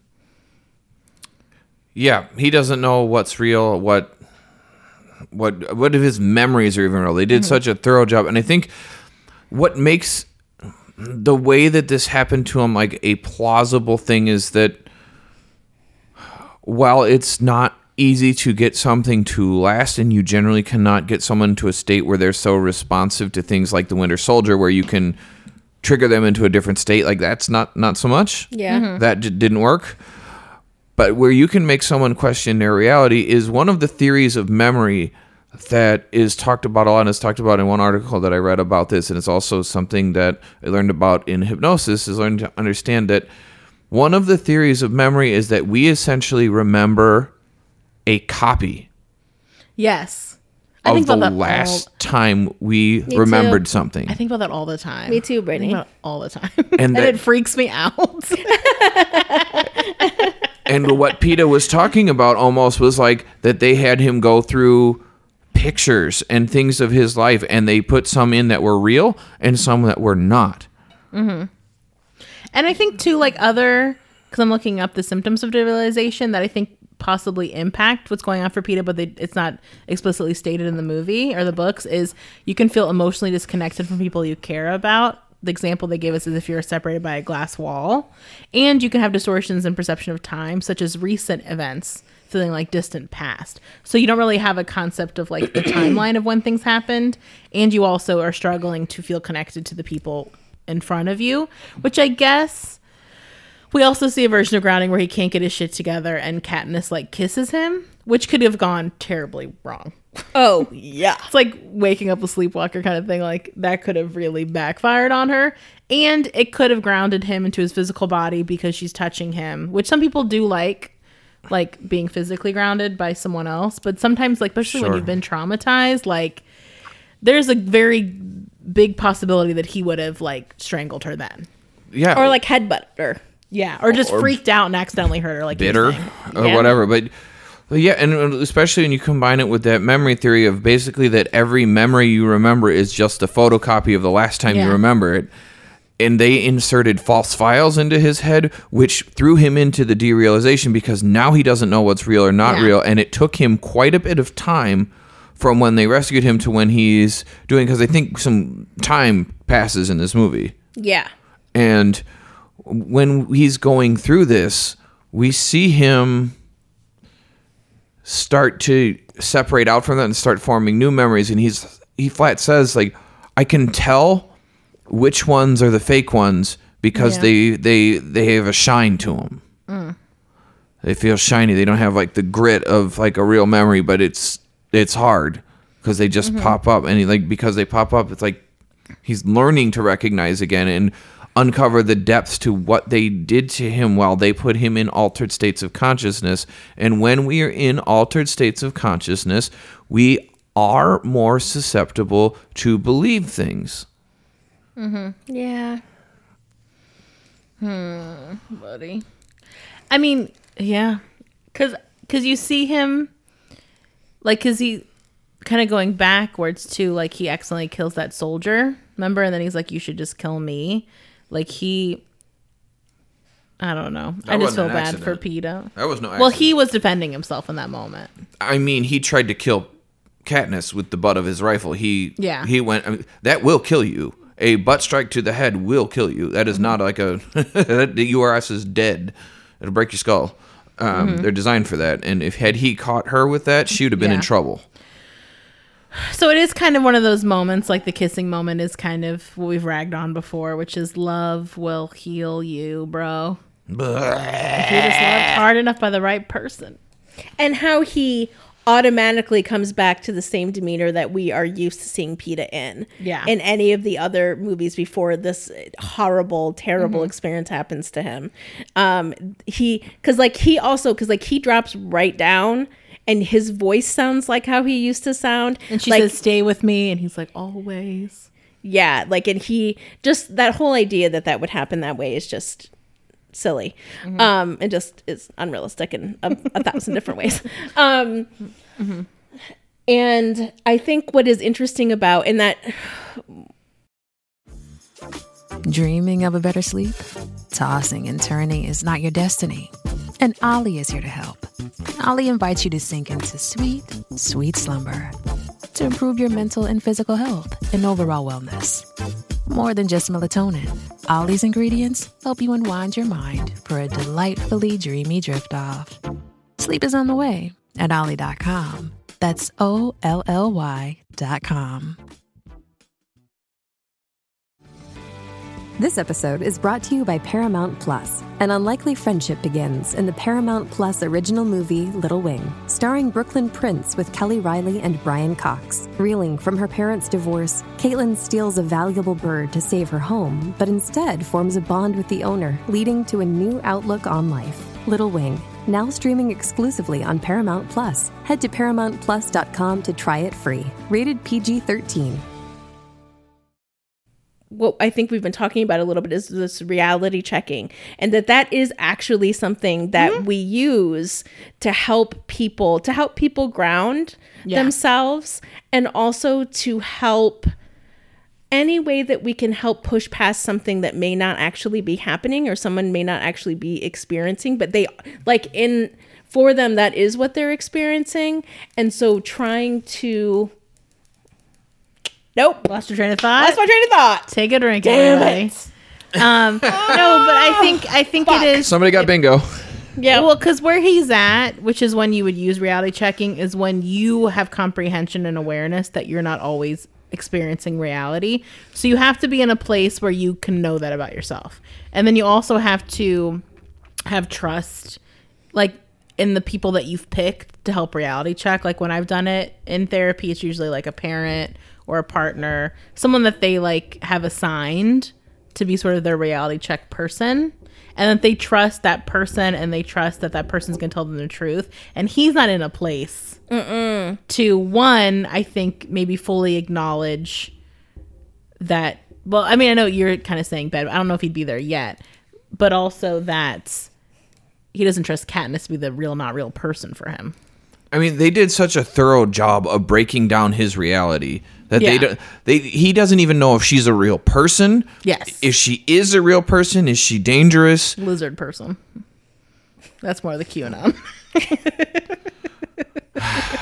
I mean, uh, well done. well done, right there, because the mutts in this particular movie, uh, you know, the Lizard people. lizard people, and then the book they were way more like crocodile than they were in this. yeah Like, because I think the these the ones movie, look like the movie from the movie descent have you ever seen that Let's talk about MediCal. You have a choice, and Molina makes it easy. So let's talk about making your life easier, about extra help to manage your health. Nobody knows MediCal better than Molina. Visit meetmolinaca.com. Let's talk today. Hello, it is Ryan, and I was on a flight the other day playing one of my favorite social spin slot games on chumbacasino.com. I looked over the person sitting next to me, and you know what they were doing? They were also playing Chumba Casino. Coincidence? I think not. Everybody's loving having fun with it. Chumba Casino is home to hundreds of casino style games that you can play for free anytime, anywhere even at 30,000 feet. So sign up now at ChumbaCasino.com to claim your free welcome bonus. That's ChumbaCasino.com and live the Chumba life. No purchase necessary. Group. Void prohibited by law. See terms and conditions. 18 plus. No. Hachi machi. Those things are scary. Cave people.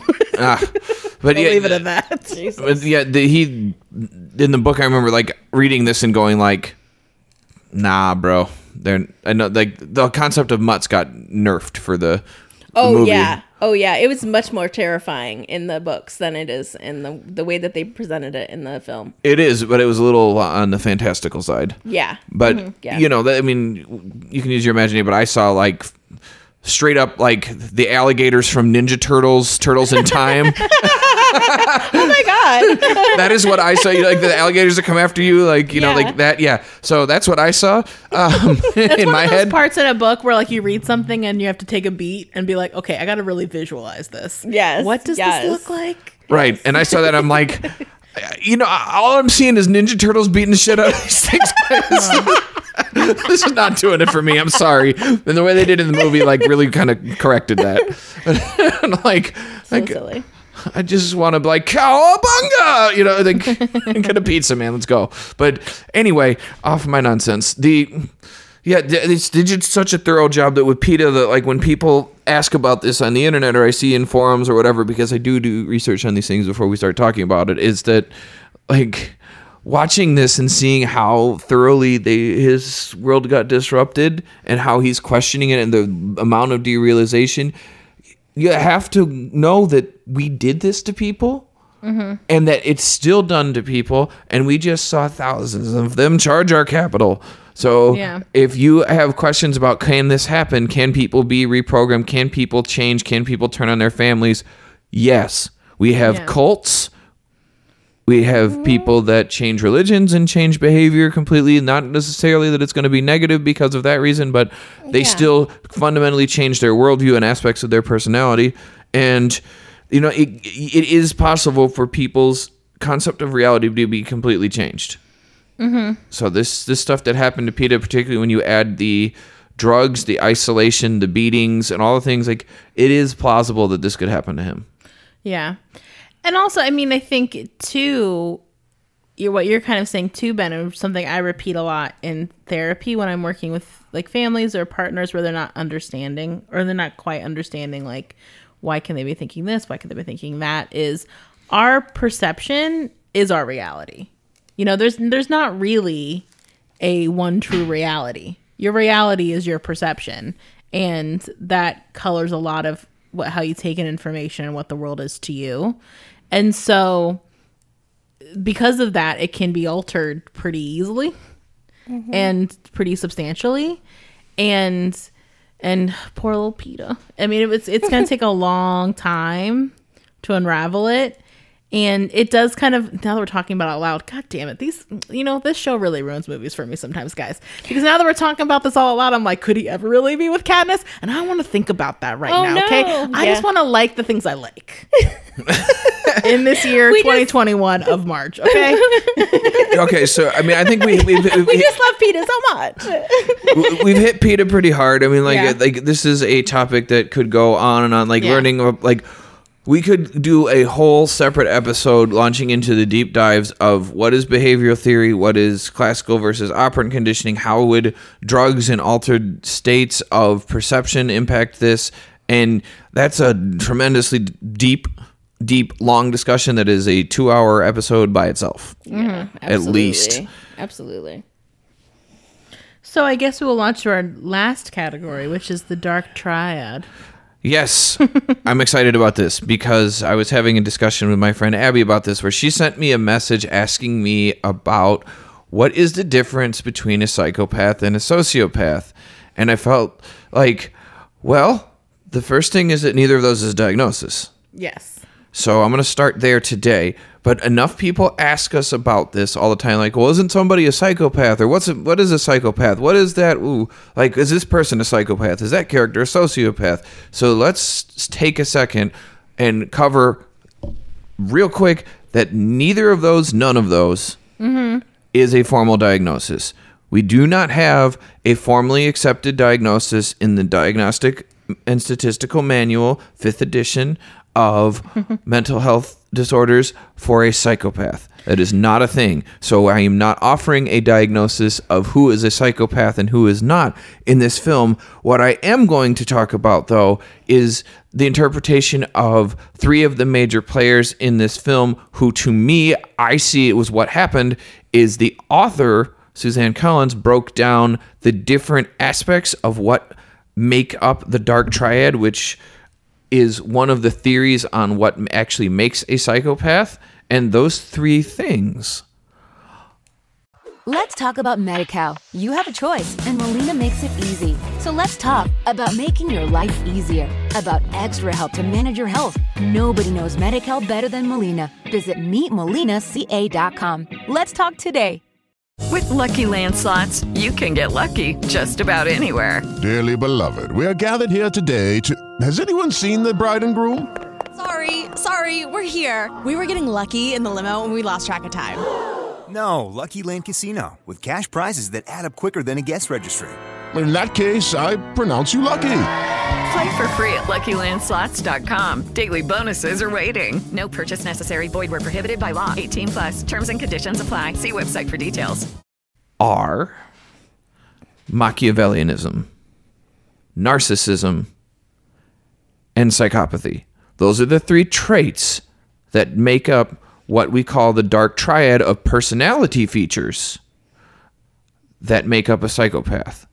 And why I'm going to specify that those are personality traits and not diagnosable things is because we don't have a diagnosis for personality traits only. These are aspects of behavior that can be categorized and defined and identified through testing, but they are not things that are absolutely 100% predictive of behavior. But if you can see through patterns of behavior any of these three things, then if they combine, that's what tends to be present in serial killer personalities. Okay, so I'm going to be very careful about how I word that. Um, and let's talk about these characters in this way. So, in my interpretation of this, the Machiavellianism, Machiavellianism is based on Machiavelli and his philosophical book, The Prince.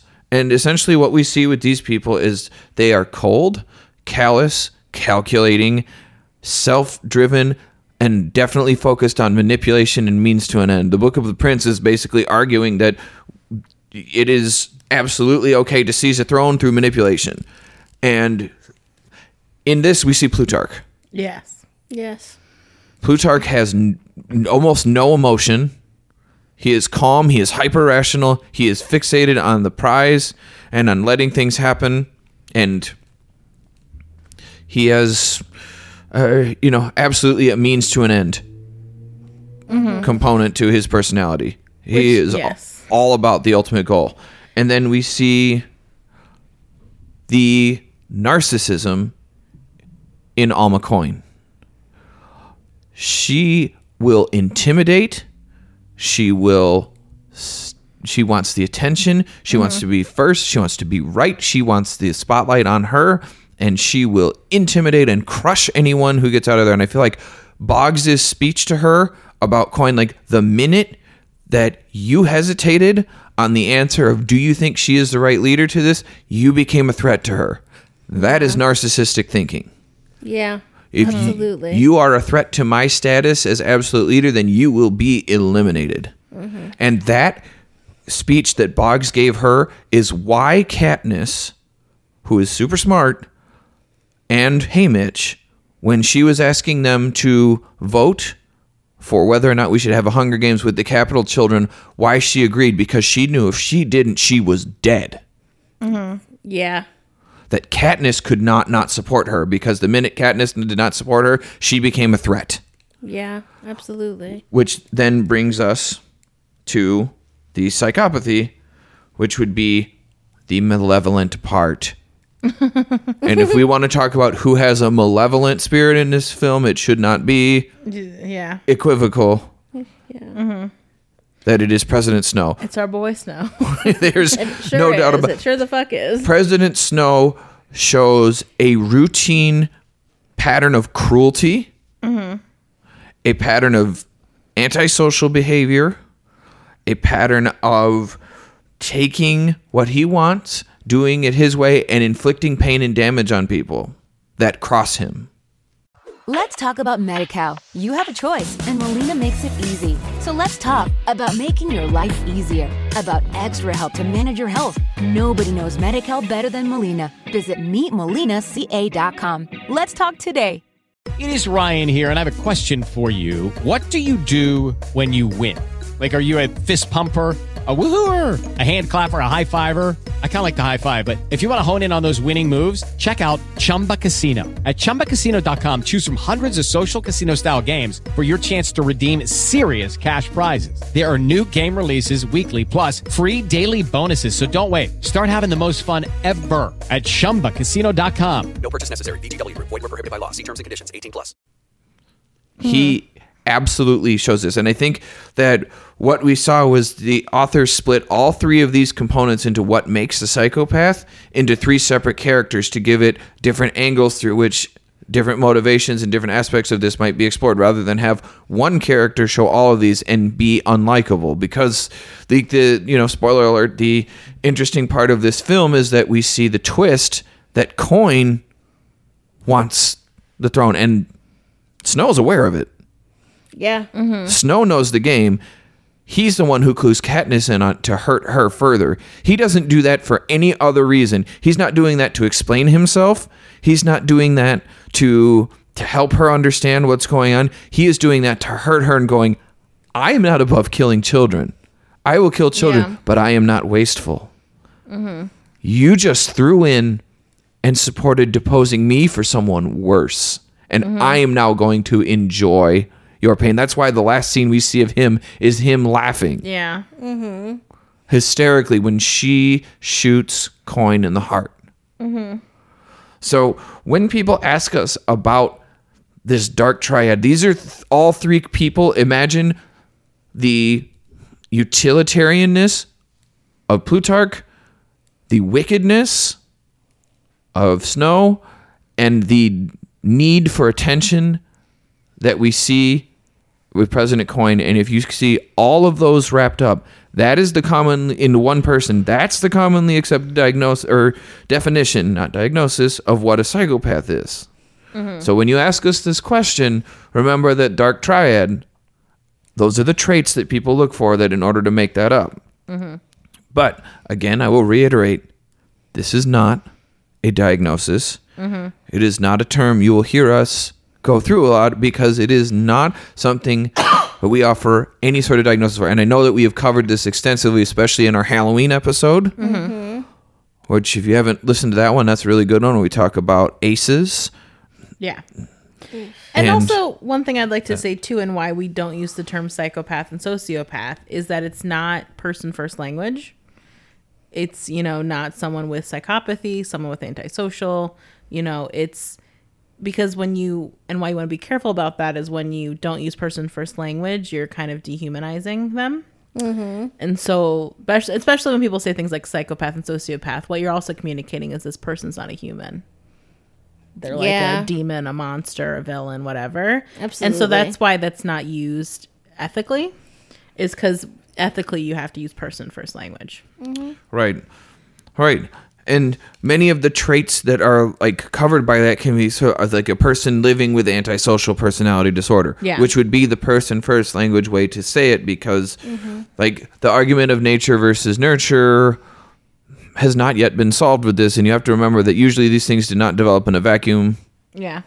that some of these traits are inherent and their person is born with and it's not their fault and some of them are due to things happening to them Mm-hmm.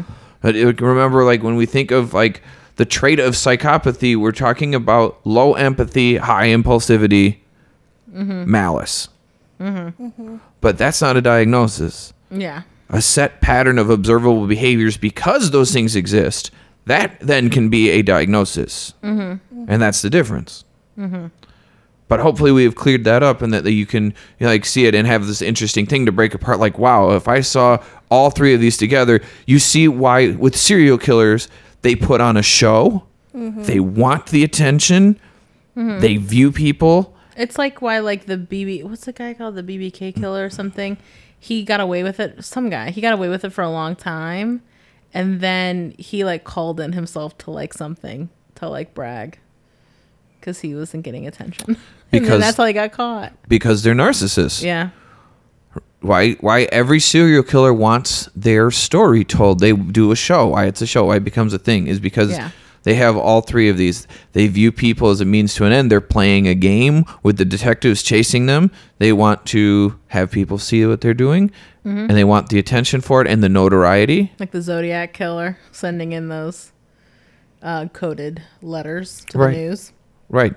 Because then they get all that attention. So it's, it's that's how those three things tie together is that you see the malice, the impulsivity, the lack of regard, lack of empathy, and then the careful manipulation and planning Mhm. and viewing people as a means to an end, not as an entire person. Is that, you know, if you have to die in order for me to get what I need to get, then you have to die. Mm-hmm. And that's just going to be the way it is. Well, on that note, We promised you happy, happy, fun, joy, sunshiny, cheery topics today, right at this top. Right? That's what we said? Yeah, I think so. so. I don't know. I Okay. mean, I know typically this is the point where we talk about treatment, but I feel like we've kind of been talking about treatment sort of throughout. I don't know if there's anything. Is there anything particular that we haven't talked about with treatment that we'd want to touch upon with any of these characters?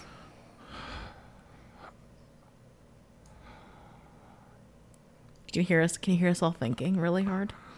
I'm thinking of because I know we we already covered a lot of this in the other two episodes as well. on Yeah. this. Like I think we do see at different points, and I think once Katniss and Peeta have had children, Mm-hmm. I thought Katniss's speech was like this blend uh, to her child was like a blend of heartbreaking and uh, powerful of like her taking ownership that the, maybe these nightmares will never stop. I'll never stop seeing the things, but we can essentially build a better world. Radical acceptance as well of like what is. Mm-hmm. Right. and and finding peace with where she's maybe at which is that because i think where i can see a lot of hopelessness in therapy is that people feel like if i don't feel better like or if i don't feel like with symptom free i don't i'm not progressing or i'm not well or i can't be successful or happy and so it's more the way i think of it to clients is like the point of therapy and treatment isn't so that you never have these symptoms. Ideally, you'll have less less of them. You know what I mean, and less Mhm. severe, and you'll be more stable. But it's more so that you know what to do when these things occur. And so, if you can find some sort of acceptance that, like you were saying, Kat was saying, like I might always have nightmares every once in a while. I might always have heightened anxiety. I might always be tr- triggered by certain situations, and I feel more empowered now that I know what to do when they happen and sort of like and so not using it as a as a um what's we're looking for like a a touchstone for like how well i'm doing Right. Mhm. Right. Mhm. And I think like anybody who's uh, listening to this who's actually done work with me will be familiar with this. I don't know if I've ever told you two about it, but so I know I saw Brittany went on TikTok and one of the therapists on there. Brittany is a huge fan of TikTok and does an awesome Hell job with yeah. ours. Um, I guess you should definitely check out her work on there. But the um, one of the metaphors that I use, and that's the thing that I saw Brittany answer, was one of her favorite metaphors in therapy, and I just haven't answered it yet. Where another therapist asked that, "What are your favorite metaphors?" And this like idea of radical acceptance is one of my favorite ones. It Mhm. stems from when I was a kid. My dad was in the Navy, and in the Forest Park Naval uh, Station, which I don't know why the fuck there is a naval station in Forest Park, which is uh, for those of you not familiar with Chicago area, there is absolutely no water. It's fucking landlocked over there. What the fuck is going on? That's I crazy. don't know, but That's there's crazy. a there's a naval there's a naval reserve center, and they have this simulation room where like I was fascinated with it because it's like like it's this chamber, this watertight chamber where there's a hole in a wall, and they blast water through it to simulate, you know, like if you are on a boat or a ship. Sorry, I called a boat, a ship a boat. See, I'm a Navy kid and I just failed. Uh, my apologies, squid folk. Anyway, the um, it was a training for what to do in case there's a hole in the ship and there's a bunch of wood and a bunch of debris and shit that you're supposed to like plug in there and you know shore up the water as fast as you can and like learn you know how fast a bulkhead fills up with water which is terrifying because it's fast. Yeah. and uh, I, I thought about this and wondering like you know like that watertight chamber sticks in my head so i'm going to use that. And this idea of radical acceptance and uh, acceptance and commitment therapy is basically this idea that what we do by default is we stand in a chamber like that and instead of like water coming in through a hole in the wall we'll just imagine it comes through the door and people get in this place where they stand and they brace themselves against this door against this water that is coming Yeah. you Yeah. cannot stop this water. You Yeah. cannot hold that door shut forever because eventually the water is too powerful. And that's what our emotions do is that water, that emotion is coming. When you have trauma and you have anxiety, when you have depression, you are going to hit a point in time where that emotion overtakes you. Hmm. And what I see in my head is like people standing in this chamber using every available ounce of their energy to keep the water out, which will never work Yeah. ever. And by the time the water blasts into the door, there's so much of it that it fills the chamber quickly, and we are so tired from holding the door shut against this impossible force that we fucking drown in it. And what acceptance and commitment therapy is all about is learning that if instead of fighting and keeping the door shut, you expend your energy on building a drain, building a mm-hmm. path for the water to go in, you're still going to get wet. Mm-hmm. Maybe the water comes up to your knees when it comes in, but rather than getting spending all of your energy holding that door shut, which will never work, and then drowning, you mm-hmm. create a path for the water to go in when it comes, and that way you never get to the point where you drown. Mm-hmm. Because it never goes deeper than your knees. You're still going to get cold. You're still going to get wet. The feeling is still going to come. But if you can learn to accept that and plan for it, have tools to deal with the known problems you've got coming instead of getting into this ridiculous pattern that we get into. I get into it too with things sometimes of thinking maybe this time it won't happen. Maybe Yeah. this time I'll stave it off. Maybe Yeah. this time I won't be anxious. Maybe this time I won't be depressed. Maybe this time the flashback won't happen. And it's it's absurd. It's it doesn't work that way. No. Mm-hmm. It's absurd, but we all do it, including myself. We all do it. Like maybe this time it'll be fine. Like no, it won't. It's mm-hmm. gonna happen. You're gonna get overwhelmed. But if you create tools and a path and a set thing to do with it that you know are available options to use when the feeling hits, the acceptance part that we see where Katniss is out of going, I may have these nightmares. Mhm. They will come. I will have them, but they will not break me. Mhm. I will not succumb to them. I know that they will happen, but I will know that I've made a world, the world a better place. And creating that kind of path for that feeling to go, going, okay, the feeling's coming. You know, like I, I, I live on a beach. There's a tide coming. I better put my house on some fucking stilts. Mm, yeah. Mm. Like it's not complicated to think about, but it is complicated to do it within yourself of going, okay, I know I'm going to deal with unpleasantness. Yeah. It's hard because the last thing we want, especially when we're traumatized, is to give up any inch of the progress we fought and clawed for that was taken from us. Yeah. Mm. And it's not really stated in the movie, but in the book we know it's been like 12 years, I think. It's been a it's been a long like the epilogue happens. Oh. Like, so she's had like 12 years to like go to therapy hopefully and come to terms with what you're talking about, Ben, like that radical acceptance place um, within her progress. I I will control what I can control. I will surrender to the universe that which Mhm. belongs to the universe. Yeah. Mm-hmm. All right. So, or do we feel comfortable sliding into final thoughts? Yes. Okay. Well, I can go first. I freaking love Hunger Games.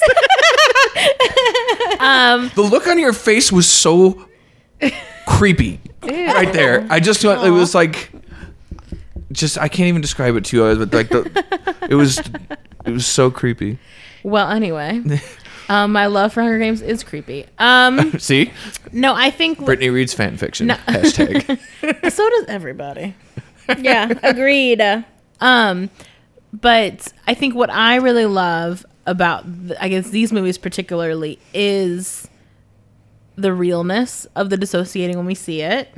Um, when I first read these movies, I was in read these books. I was in grad school for for doing what I do now, therapy. So I was really impressed with how real it all was, and and that they so clearly are going through it, and it wasn't just that like we are just keep on going, and d- the situation that scared me is past, so I'm past it. These movies do a good job of shank taking what the books did so well, which is the stamp of being traumatized and how that lingers in different ways. And I love the epilogue. I love that she just goes and lives by herself with Peeta in like their old rebuilding District 12. They're just quiet existing with their kids. And neither of them are in power. They're just regular old people. And I think that is really, I think that's a good narrative for people who are reading these books who have gone through trauma is that I think a lot of stories like this, the Katniss character becomes coin. They become the president. They become the leader. They're like real shiny and evolved. And the fact that she doesn't become that at all Mhm. is so I think very affirming. I would imagine very affirming if you read these books and you identify with Katniss. And I think it's just realistic. Why wouldn't she just want to be safe and calm for the rest of her life as much as she can? And also in the books, they talk about how she was really reluctant to have kids, which I think is really realistic as well. And it makes sense that she would finally have kids once she kind of recognized how much Peeta wanted them. And I think that's very normal and very adult. And so I love these movies. I think these movies are do a great job of demonstrating the books correctly, and I friggin' love the books. Mm-hmm. We'll watch again. Yes, always. Um, yeah, I love Hunger Games too. Um, I read the books also when I was in grad school, um, oddly enough, and um, really, again, that the connection of the connection of what she is going through i think was part of what really struck me. And i think the other the other piece of that also was the book as we always know the books give us more context of of the story. But i feel like what the books really part of the reason why i think i love the movie so much is because hearing her voice and the turmoil that she's constantly in in the books Mhm. and then being and then jennifer lawrence acts it so beautifully in these movies that i feel like you really can get that sense like more than you usually can in terms of the kind of how torn she really is on a consistent basis. And i also feel like the i love i also love the epilogue i love the idea that the idea because what we're seeing and what we're watching is her getting used by everybody around her for their for their own use Yeah. like this is not this is not and that the and that the one choice that she made was when she volunteered for her sister Yeah. that is the one choice that she made on her own everything else was manipulated in some way by the people around her trying to get what the fuck they wanted. So i really feel like the idea that she would make the choice to go to just go home and have this life of really saying like i never wanted to i never wanted any of this. She took herself out of the game. absolutely. And i'm gonna go i'm gonna go to a place where i don't have to feel like every decision i have to make is like this major huge decision. I mean even if we think about when she's in goes to the hospital and she is kind of realizing that everyone is recognizing her and kind of having that experience of like okay everybody knows who i am and everybody's watching my response like there's just so much fucking pressure on her all the fucking time Mhm. so anyway so that's part of why i you know i love these books i love I really love the movies. The first movie is kind of whatever, but the if you read the books, the dialogue and the story from the second movie to the last movie is almost word for word from the book. So Mhm. those movies are just really really good and one of the and one of the um, best adaptations that I feel like I've just really enjoyed in terms of the pieces that I that I like that they kept. So Mhm. and I love Peeta. I know. I, love Peeta so much. I just want to They should have showed him painting more in the movies. Yes, he was I supposed to missed be that. painting more. I know. And I and too. yeah, building on what you said as well, it makes sense that she goes to a place where she's felt safest for longest. Yeah. She goes home and she just tries to, which I think is very true when you've gone through a lot of trauma. I just need to think about what I'm going to eat today. I Yeah. just need to think about. I just had to find one thing I'm going to do today, which is like maybe plant a garden. Yeah. You know, getting really back to the simple simplistics, to her roots, and to just like I only have to make this decision today, and no one needs anything from me. Yeah, absolutely. And I feel like um yeah, I'll definitely watch these movies again. I watch them a couple times a year, oddly enough. Me and Brittany were literally just discussing watching them for no apparent reason. So I I'll definitely uh I will always watch these movies. I guess that leaves me. I also love the Hunger Games. I've loved it since the first time I saw it. I was also in grad school. No shit. well, I guess that's when they. I mean, that's when they then they came out right right at the time that we were in grad school, and then Yeah. for me, like it, I think it ended when I was shortly out of grad school into my first job. Uh, but the learning, like the way that this story is written, beautifully addresses trauma in a way that is both real and compassionate to it by displaying it in a way that feels accessible to humans. And that's one of the things like why one of the reasons why we do the podcast that we do. And I talked about this on an episode I did with our friends Capes on the couch. And uh, I know we got like a, a one piece of feedback about it that someone really liked that we were talking about this. And uh, we do this podcast through the medium of movies because it makes it accessible to people to see and feel these things that might help them identify with something that they've seen in themselves. And I feel like Hunger Games is one that appealed to an entire generation that let them see the strength and the resilience and the horror Yeah. of, of war and trauma and being in a war torn environment and have everything taken from you through the lens of a female character that did not depend on a male to save her, that she did it. Mhm. And I feel like this was a beautiful way, especially like having a daughter. I extra appreciate that now. I always have, but to to have that lay on giving young girls someone to identify of going, your pain is real. Your pain can hurt you. Your pain can cause damage to you. The world will use you up and spit you out and manipulate you into the things, but that doesn't mean that you can't recover. That doesn't mean you can't say no. That doesn't mean you can't fight. Hell yeah. Fuck yeah. And that is what I see when I watch these movies. And now, especially like when my daughter is old enough, I look forward to sharing this with her because I mm-hmm. think it's just such a real, raw way to address like bad stuff happens and it will fuck you up. and it is okay. And you okay. just yell that into your kid's face every morning. You know, I might revise my choice of language and intensity. Eyes up, Ava. Get him. Don't let the world break you. No, For but like, context, she's like two. Yeah, yeah, she's she's a little. Is she three now? She's al- She's gonna be- almost three. She's Okay. be three in a couple weeks. Yeah. She's yeah, a couple weeks. Yep, about a month. Yeah. Um, she uh, is a little warrior herself, though that one. Yeah. Um, but despite being a shrimp, she, she takes after her mama, who is four ten. I am not. but the like seeing this like this this story, I think helps me connect to to things that I hope that like everyone else connects. And I know like seeing little girls running around with bow and arrows for a while was like indicative of how powerful this story is is like letting people know that you can have pain you can feel it it can be real it can be whatever it needs to be and you don't have to make excuses for it you don't have to justify it and you don't have to look pretty when doing it because one of the things that i noticed really stuck out to me watching the film this time is how natural they made jennifer lawrence look through Yes. so much of the film Mm-hmm. Yeah, because then it makes it really jarring when she's made up. You're like, Right. oh shit, when she's full face on. Right, which when Boggs called out, like you made, like make her look like a girl. She is still a girl. You made her look thirty-five, yeah. and mm-hmm. like seeing just like the power of that of letting, like Jennifer Lawrence look like a normal person Yeah.